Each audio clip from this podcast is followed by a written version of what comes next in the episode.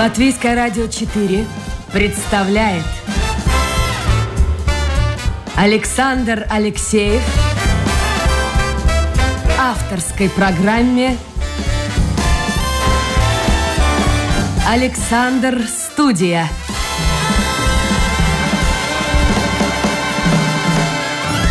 Здравствуйте, друзья! В эфире программа «Александр Студия». Как обычно, в это время с вами автор и ведущий Александр Алексеев, продюсер программы Людмила Вавинска. Ну а в гостях у нас доктор исторических наук, заместитель директора Латвийского военного музея Юрис Цыганов. Юрис, доброе утро. Доброе утро.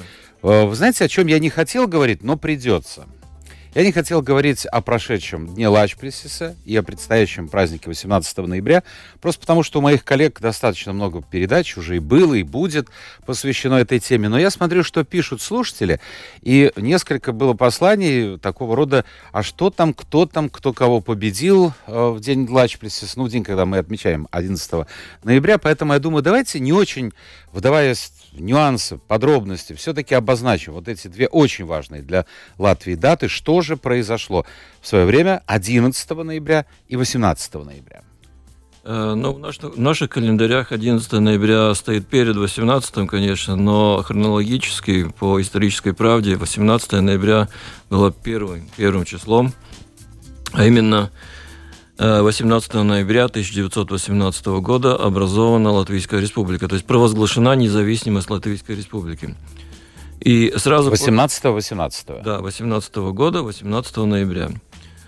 И сразу же после провозглашения начались, ну, мы э, в нашей историографии называем это войну за нез... война за независимость. Э, я перебью. А, где она была провозглашена? Как это все произошло? В двух словах. Республика? Да. Э, в здании теперешнего национального театра в Риге. Есть фотография Виллиса Ридзенекса. Да, единственная фотография, которая э, сделана была на этом а, а, событии, акте прокламации. Но в действительности вот провозглашение латвийской государственности это был вот этот вот именно вот этот вот акт и ничего другого практически не было. Не было ни самого ни самой государственности, не было ни э, каких-то учреждений государства, ни армии, ничего ничего. Это было. А каким образом это произошло? Ну, Кто голосовал, собственно говоря? Кто были участники этого собрания? Участники этого собрания были представители э, тогдашних политических партий, практически всех течений политических, кроме крайне-крайне правого, про немецкой одной партии, э, Народная партия она называлась, и крайне левых, то есть большевиков. Все... Их не пригласили или они отказались? Они, от... они были, ну, это было ясно, что эти силы были против э, той идеи. Остальные представители всех политических спектров и всех политических партий были согласны на вот именно вот этот э, акт, акт провозглашения и, и саму идею э, независимого латвийской, независимой латвийской Еще по ходу один вопрос, который обязательно возникнет у слушателей. Э, ну, в общем-то, помощь латышских стрелков – Э, Ленину, она зиждилась, если так можно сказать, на обещание Ленина э, дать независимость Латвии. А вы говорите, большевики были против. Ну, это скорее такое, ну, можно сказать, мифическое э, понимание того, что Ленин говорил. Ну, это, это, это много, да, такая идея много шла в обиходы и, и, и в, ну, в советское время нет, но, э, скорее всего, Ленин понимал эту государственность как раз в своем э, понимании этого слова, а именно то, кое ну, то, что потом э, пытался сделать здесь Петр Стучка, Петр Стучка со своими со, своей, со своим большевистским правительством. То есть это не была та государственность, которая провозглашена была 18 ноября 1918 года. Это совершенно, совершенно что-то другое, и латышских стрелков по большому здесь не было они э, все э, были вывезены в Россию э, и участвовали в, российском, в российских войнах, в гражданской войне в России. Да, здесь были люди, которые воевали в латышских стрелковых полках, но это уже были те, которые в 17 году после Октябрьского переворота и после Февральской революции и Октябрьского переворота, которые ушли из стрелковых полков. А все остальные, э, большинство личного состава стрелковых полков э, здесь не находилось. Они были вывезены в Россию. А, сразу же вопрос, который очень часто возникает. Причем, вы знаете, что удивительно? Говоришь, ну, я не знаю, даже о медицине порой говоришь с гостем, и тут же каким-то образом возникает вопрос почему-то о роли латышских стрелков в событиях 17 года. Вот как сегодня э, историки оценивают э, роль латышских стрелков э, в победе Октябрьского переворота фактически? Эм, да, вы говорите о стереотипах, безусловно. Но у людей сложились такие стереотипы. Да, а стереотип же? есть, да. Большевики победили еврейским умом. Э, немецкими деньгами и латышскими штыками. Да, ну, конечно, сами понимаете, соотношение латышей и э, соотношение, численное соотношение латышей в Российской империи. Но это 0, сколько там процентов от э, всего, от всего населения. Чисто физически это было бы невозможно. Латышские стрелки в определенных моментах сыграли определенную роль ну, например, подавление с, э, бунта, бунта левых эсеров. Кронштадтский бунт – это не совсем то. Это все-таки там другие товарищи были, которые все, все это сделали. Э, да, латышей было пропорционально довольно много в органах ЧК и в других карательных органах Советской России. Но, конечно же, не, не может такое быть, что именно латыши сделали революцию и большевистский перевод России. Это, это... А откуда вот ноги растут э, этим ну, слухом? всегда хочется, чтобы при всех бедах кто-то другой был бы виноват. Э, победа большевистского режима э, на территории бывшей Российской империи – это целый комплекс мероприятий, который к этому привел. Тут можно говорить много, часами об этом. Ну и наличие э, довольно боеспособной, э, довольно боеспособной э, латы, массе латышских стрелков, то есть это Елат дивизии. Ну, я сейчас не могу так сформулировать четко, как, как, я, как я думаю, как их можно назвать. Но наличие вот именно вот вооруженных латышских формирований, вот придумал, вооруженных латышских формирований на территории, которая была подконтрольна большевистскому правительству, да, иногда сыграла определенную роль, но ни в коем случае это не было определяющей того, что победили большевики. Хорошо, возвращаемся к 18 году. Да, ну вот, и после провозглашения, после акта провозглашения нужно было предотвращать, предотвращать это в жизнь. А именно были... Бы... Ничего не было. Ничего не было. И латвийская территория находилась под немецкой оккупацией, под немецкой военной оккупацией потому что после э, Брестского перемирия между Германией, Австро-Венгрией и воюющей стороной, которая представляла советское правительство, э, Россия официально вышла из войны, и э, Брестское перемирие предусматривало, что в том числе территория теперешней Латвии переходила под контроль немецкой оккупационной власти. Здесь находилась немецкая оккупационная власть, а так как и Германия начала, начала разваливаться, а именно за, не, за несколько недель до этого акта в Германии произошла революция, то же, что происходило в, э, России в 1917 году, в 1918 году, сразу же год после, после, после 17 года, в ноябре, в Германии произошла революция, и германский фронт начал разваливаться. Германская армия начала, начала э, тоже разваливаться. А с востока, э, я говорю про территорию Латвии, с востока очень быстро началось нападение российской э, Красной, э, Красной армии, Красной армии Советской России, в числе которых на территории Латвии зашли и те же самые стрелковые полки, которые находились э, в Советской России в то время. И... А почему они не перешли на сторону э, нового правительства? Почему они поддерживали? Тоже целый, это, это целый комплекс э, событий, потому что они находились не здесь, и они э, не представляли здешних реалий.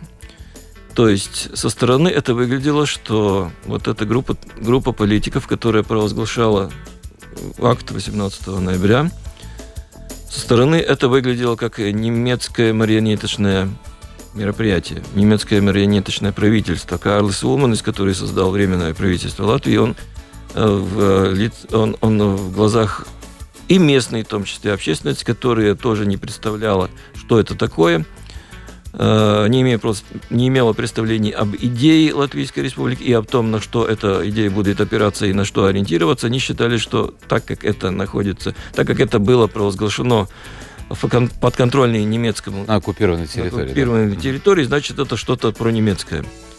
Но сразу проявилось, что правительство Карлоса Улманиса, оно про-британское, про-британски настроенное, про союзническое настроенное, а ни в коем случае не про немецкое. Цели очень различались немецкой администрации Карлсу, и правительства Карлса Улманиса. А латышские стрелки, они все-таки в большей или меньшей степени были большевизированы, сагитированы большевиками, именно поэтому они и были вывезены в Советскую Россию. Они сюда заходили с наступающей Красной Армии и, естественно, думали, что они освобождают эту территорию от э, германского ига. Э, ну и вот именно под конец 1918 года Э, сформировалось несколько течений, как э, в будущем могла бы развиваться э, судьба вот этой территории, которую мы сегодня знаем как Латвийская республика. Были таких три четких альтернативы. Одна альтернатива – это то, что было провозглашено 18 ноября 1918 года, то есть национальное независимое государство – Вторая альтернатива – это вот то, что поддерживала немецкая администрация здесь, именно пронемецки настроенная. Э, часть политиков э, пыталась создать здесь что-то наподобие немецкого протектората. Были разные формы этого э, государственного государственности. Это и Балтийское герцогство, и потом правительство Андреаса Недра, и потом Берман, правительство Берманта. И третья альтернатива – это большевистская, то есть то, что нападало на нас с Востока. Это то, что, очевидно, это то, что был задуман Лениным. Вот это форма государственности. То есть э, и Ленин, и э, здешний э, его филиал в лице правительства Петри Стучки, Стучки э, серьез не задумывались на том, чтобы эта территория была как-то от кого-то независима. Это была идея всемирной революции и установления советской власти в Латвии, так же, как в Литве, и в, и в Эстонии, и в Польше. Это была только одна ступень на пути к мировой революции. Мы на горе всем буржуям мировой пожар, пожар раздуем, да. Э, и вот этот мировой пожар сначала было задумано раздуть здесь, потом идти дальше в Польшу, в Германию, и так далее. Ну и вот и, и весь 19 год это была борьба вот этих трех альтернатив. Но это была военная борьба со стороны большевиков? И это со стороны всех было. И немцев тоже? И немцев, и, и латвийского правительства. В этой борьбе создавалась латвийская армия, которая создавалась из ничего.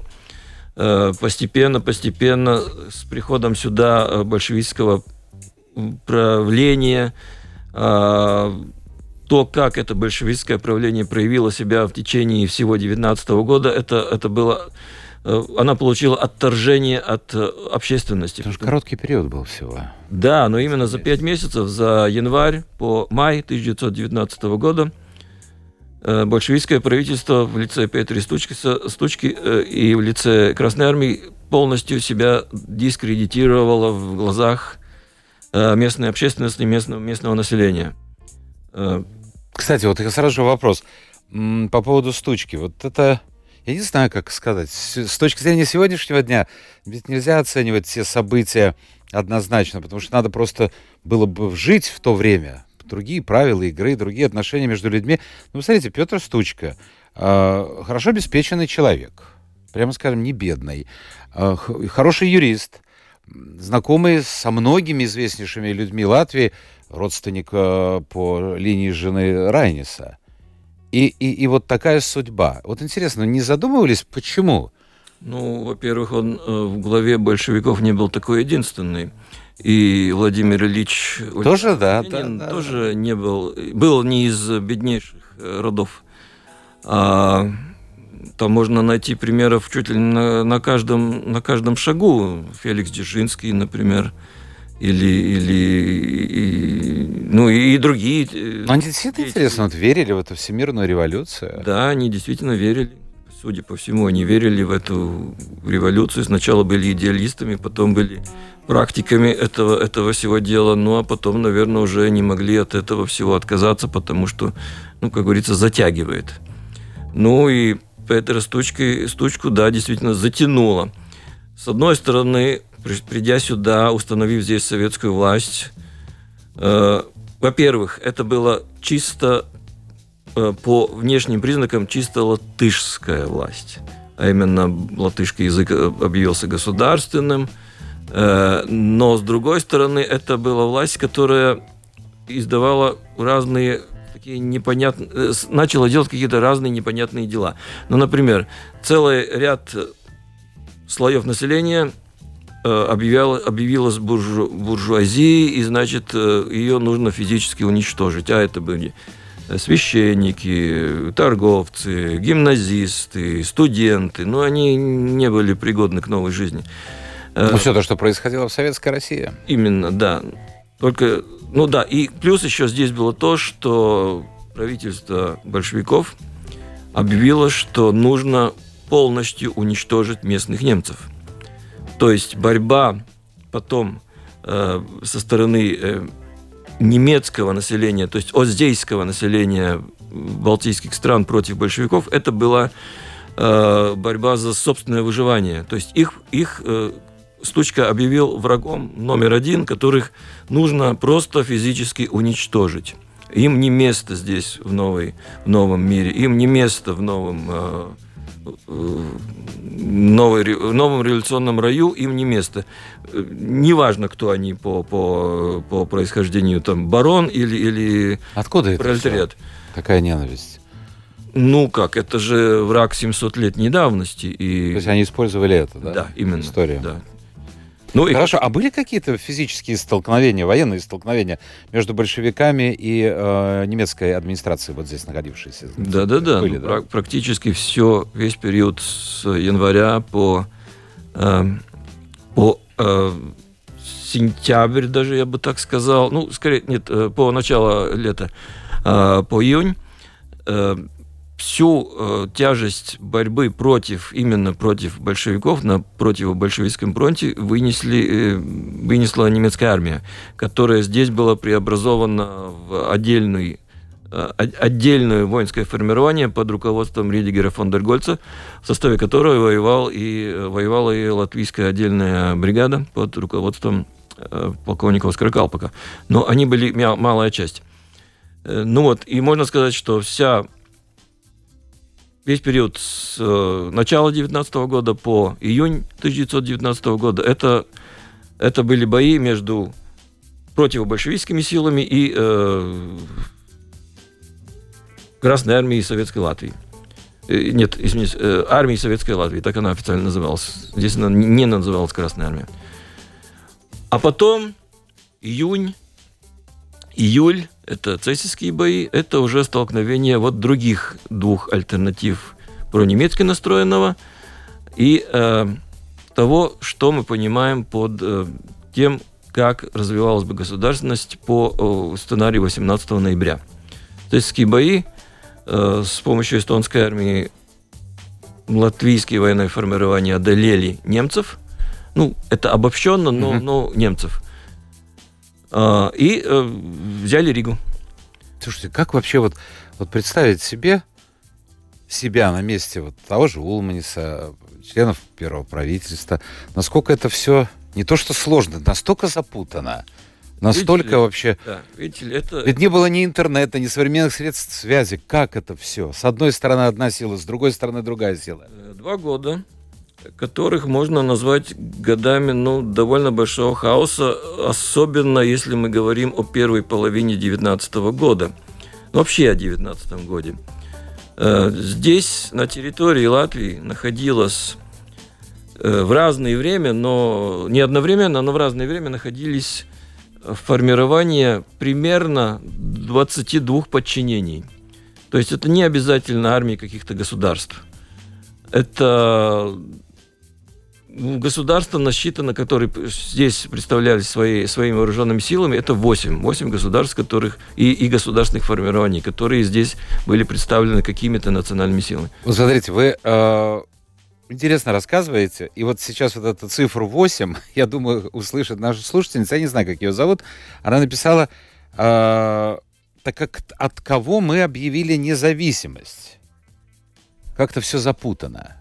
Вот действительно все запутано. Мы объявили э, зависимость, независимость не объявляют от кого-то. Независимость объявляют кому-то. Не, ну имеется в виду, а мы были зависимы от кого-то, а вот стали независимы. Ну, мы не были. Э, латвийское государство возникло, возникло. А, я бы не сказал, что мы были от кого-то независимы. Ну, территория и население, конечно, находилось под э, каким-то контролем все, все время. Одной а, или другой стороны. Или другой стороны, да. А 18 ноября мы объявили о своей независимости от всех. Слушайте, вот насчет армии, формирования армии, вы сказали с нуля фактически. А кто были эти люди, которые призывались, они добровольцами шли в армию, призывались, была мобилизация? Шли добровольцы, потом была и мобилизация. Постепенно создавая армию, конечно, создавались и все армейские э, учреждения и армейские институты. В том числе, конечно, была произведена, произведено несколько мобилизаций в вооруженные силы Латвийской Республики. Но это было возможно только тогда, когда территория уже находилась под контролем Временного правительства Латвии, и когда эта мобилизация была возможна а именно когда были созданы какие-то институты, которые этой мобилизации могли провести. Но ясно, что первые месяцы и первые полгода я бы сказал, что это было доброволь... добровольческое движение, и первые воинские формирования это были добровольцы. А тогда уже, когда была возможна мобилизация, да, тогда уже проводилась мобилизация. И э, на территории Латвии, на территории Эстонии там были проведены э, мобилизация потенциальных граждан Латвийской Республики, потому что институт гражданства тоже создавался заново. А, считалось, что, ну, по первому закону, временному закону о гражданстве считалось, что все жители, которые находились на территории, которая была объявлена территорией Латвийской Республики до 1 августа 1914 года, могут стать гражданами Латвии и являются гражданами Латвии. Ну, конечно, это было в большинстве случаев э, только могли заявить по собственному заявлению, потому что война и э, какие-то списки, это, это было довольно нереально что-то что такое создать. Скажите, а вот, Юрис, э, ведь после, это 20-е, наверное, уже годы, э, достаточно много бывших латышских стрелков вернулось из Советской России в Латвию. Да. Это были какие-то у них проблемы здесь, вот чисто юридически? Мол, ты воевал не на той стороне в свое время. Да, ну, конечно, всех людей, которые при, приезжали по, и, и репатриировались э, в наш, наше государство, их проверяли. Э, ну, если так обобщенно сказать, что каждому заезжающему нужно было два, э, два свидетеля, ну, по-латышски называется галвотась, я сейчас... Ну, человек, который будет э, гарантировать, гарантировать или обещать, да, да, да. да, да. Кто, да. ты, кто ты такой? Да. Вот, да? Потому что у многих не было документов. Было. И поэтому нужно было два свидетеля, которые лучше бы были независимы друг от друга которые могли подтвердить, во-первых, личность этого человека, а во-вторых, что он делал там. И очень многим, кстати, было отказано в праве заезда на территорию Латвии. По причинам каким? Э, Политическим? Политическим, э, криминальным, по разным. Там нужно смотреть каждый, каждый э, случай в отдельности, но большинство случаев это то, что эти люди каким-то образом э, были причастны к деятельности репрессивных структур как раз... То есть ЧК, возможно? Да, да именно. Милиция. ЧК, какие-то, может быть, институции власти – ведущие должности в Красной Армии, тоже то есть, например, который, по слухам, собирался сюда приехать, но он был слишком знаковой фигурой, чтобы его сюда пускать. Понятно. Юрий Цыганов, доктор исторических наук, заместитель директора Латвийского военного музея, сегодня гость программы «Александр Студия». Действительно, я согласен с женщинами, все очень сложно. Представьте себя на месте людей, которые вот тогда жили, чтобы как-то определиться, куда, что. Семь, вы сказали, сил или восемь? Восемь, Восемь. восемь государств, Государств. а сил было довольно... Вы представляете больше. себе, какая каша варилась? Ну, э, если у вас есть вопросы, они есть, я вижу. Друзья мои, ну при чем тут Украина и, и, и это? Вот, вот э, не знаю, Ну, какие это- ассоциации у, людей возникают. Я смотрю, Модная часть. Модная часть. А, ну, ну, ну, об этом мы вчера уже говорили с профессором Тайвансом, там был другой совершенно разговор. А, так что, если у вас есть вопросы, вы можете и пользоваться WhatsApp, он работает, вот дама прислала по WhatsApp вопрос, и интернетом заходите, домашняя страничка Латвийская радио 4, программа Александр Студия. А, Юрис, когда все устаканилось, когда стало спокойно в Латвии? Когда все люди вздохнули, ну, наконец, мы можем жить спокойно. Ну, это уже было после того, как латвийская армия с помощью союзников ос- освободила всю территорию. То есть э, вся территория Латвии была освобождена э, к февралю 1920 года. То есть это территория, которая приблизительно соответствовала этнографическому расселению латышского народа. Ну, То есть 20 по- год. 20 год, да. А перед тем было 11 ноября. Вот Да, то, что мы пришли уже. да-да-да. А, 11 ноября это относится к 1919 году, и вот это опять очередное столкновение двух альтернатив развития э, здешнего, э, здешней территории. Э, Если тоже обобщенно, не вникая в детали, то это столкновение в виде довольно ожесточенных боев возле Риги, возле Лепа и возле Ялговы между латвийской армией и э, северо-запад, э, север, э, западной русской добровольческой Бермонта армии Овалова. под руководством Павела Рафаиловича Бермонта, который потом придумал, что он все-таки Овалов а, из старинного грузинского рода Авалашвили. Э, Придумал, да? Ну, нету никаких доказательств, что он от- оттуда. А, то есть э, он себе и звание присвоил. А он-то чего хотел? А он хотел э, быть главным здесь, если так, тоже обобщенно. И получилось Но он так, вписывался что- в какую немецкую модель? В большевистскую явно он не вписывался. Ладно, э, небольшое вступление. Павел Рафаилович Бермонт, уроженец уссурийских казаков, участник Первой мировой войны, э, адъютант генерала Мищенко во время Первой, Первой мировой войны, э, командующий, вот сейчас не помню какой армии, попал в плен после боев в Галиции, в немецкий плен, э, и попал э, в лагерь для военнопленных э, в Зелцваделе. Там, э, ну, хотел как-то улучшить свою жизнь, в том числе и материальную, и образовал небольшой отряд из местных военнопленных с целью потом этот отряд вооружить и снабдить немецкими, э, неме- с немецкой стороны, Мгм.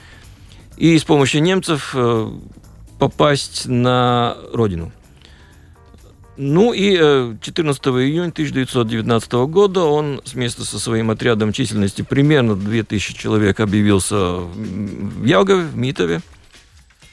И как перешел, ка- пришелся как раз кстати, а именно после цесийских боев, после немецкого поражения в цесийских боев было объявлено, что немецкой армии нужно а, э, оставить территорию Латвии. Ридигер фон дер Гольц это не хотел делать, потому что у него были э, далеко идущие планы, потому что, э, ну, как эту территорию оставить под немцами. А чтобы немцам никак не могли союзнические Мгм. миссии, то есть британцы, французы, американцы не, не могли сказать, что немцы отсюда не уходят, он придумал, что его армию нужно как-то переделать, переодеть э, В другую форму, в скажем другую так, форму. да. Да. И тут объявился Павел Рафаилович Бермонт, э, который, безусловно, был талантливым оратором, хорошо выглядел в, э, кавказской форме и, и, и, и- вообще был такой, ну, как говорится, своей души атаман, который э, любил женщин, любил выпить и любил э, покусить, покудеть вместе со своими солдатами. И э, Ридигер фон дер Гольц придумал, что он поставит Павла Рафаиловича во главе воинских соединений немцев, переделает их э, в русскую армию и объявит, что это русская армия с целью... А, на- а наши руки чисты. Да, Немцы наши руки считают, чисты. А Павел Рафаилович говорил, что он будет идти на Петроград, будет бороться с большевиками, будет идти на Петроград, потом на Москву, восстановит монархию и вообще... Но ничего не получилось. Э, ну, он э, он понимал, что ему нужна была поддержка с других противобольшевистских фронтов, а именно он писал письмо, письма и Юденичу, и э, Деникину, и Верховному правителю России Колчаку. Э, говорил, что под его началом где-то примерно 60 тысяч русских солдат, и он и здесь, на территории бывших Балтийских губерний, самая, самая большая военная сила. Mm-hmm. Да, ничего не получилось. Э, начал атаку на Ригу, и здесь и, э, в принципе, остановился. Хорошо, а его судьба в двух словах? Что дальше О, было?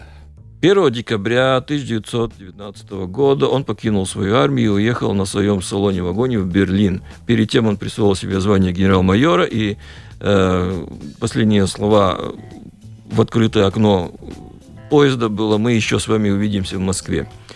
Потом он э, в межвоенный период жил в Берлине, участвовал в русской фашистском, э, в русской фашистской, русском фашистском движении – Потом обосновался в Белграде, а после Второй мировой войны уже переехал в Соединенные Штаты Америки, где под конец жизни продавал видеомагнитофоны Слушайте, и умер в 1973 каком возрасте? году.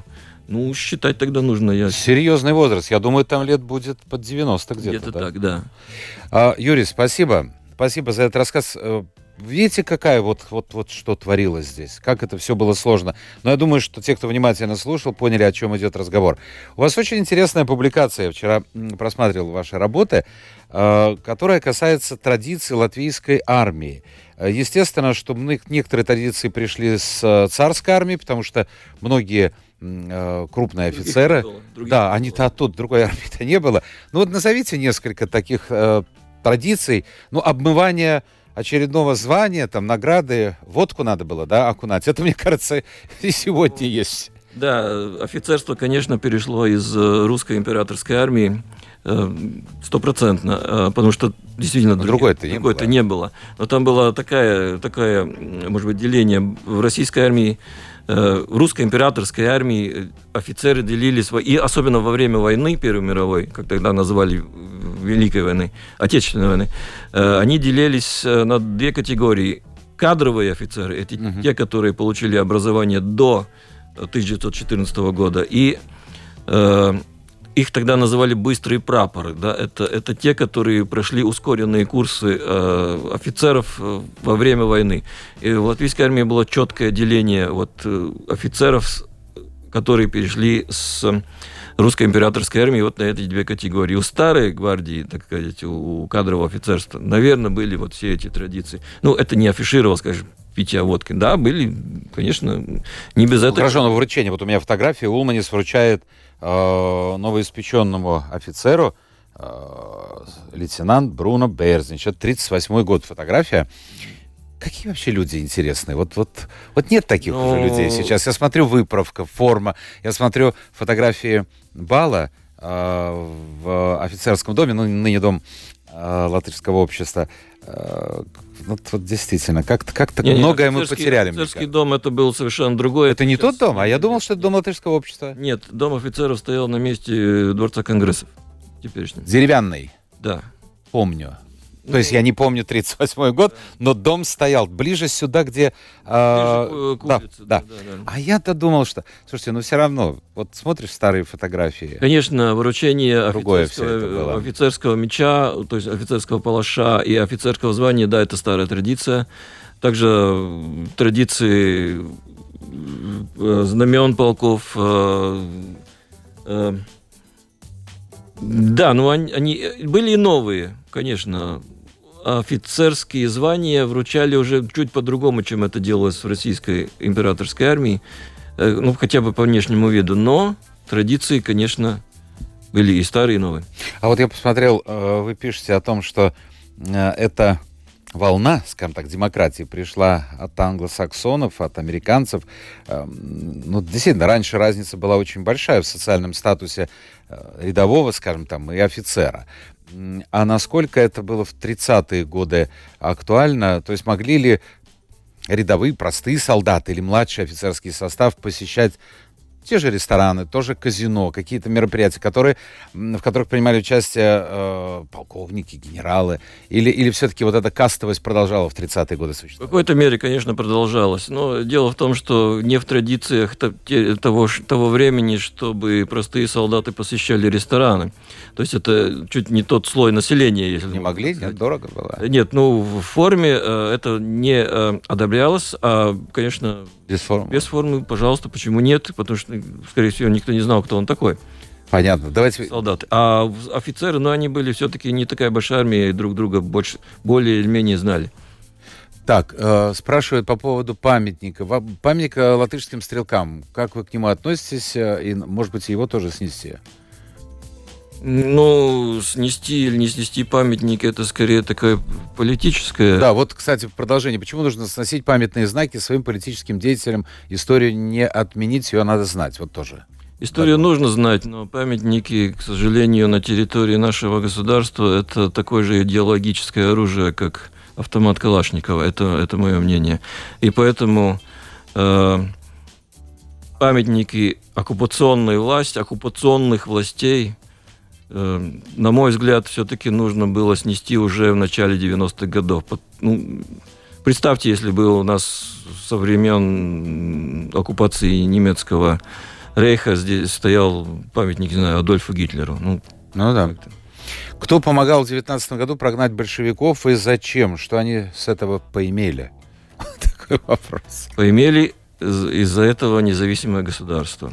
Э, пишут Павел Бермонтовалов, умер в 76-м году. Нет, в 73-м. Ну вот пишет 76-м. Ну, в любом случае, не есть, молодым человеком. В, в интернете есть фотографии его надгробия. Можно поискать. И написал достаточно много мемуаров. Э, это пишет кто-то, понять не могу, кто, который отличается от официальной версии Латвии. Ну, естественно. Нет, а нет, что ж он может писать еще? Нет, нет, нет, мемуары у него одни официальные. Моя борьба с большевизмом, они изданы в латышском, на латышском языке, в моем, кстати, переводе.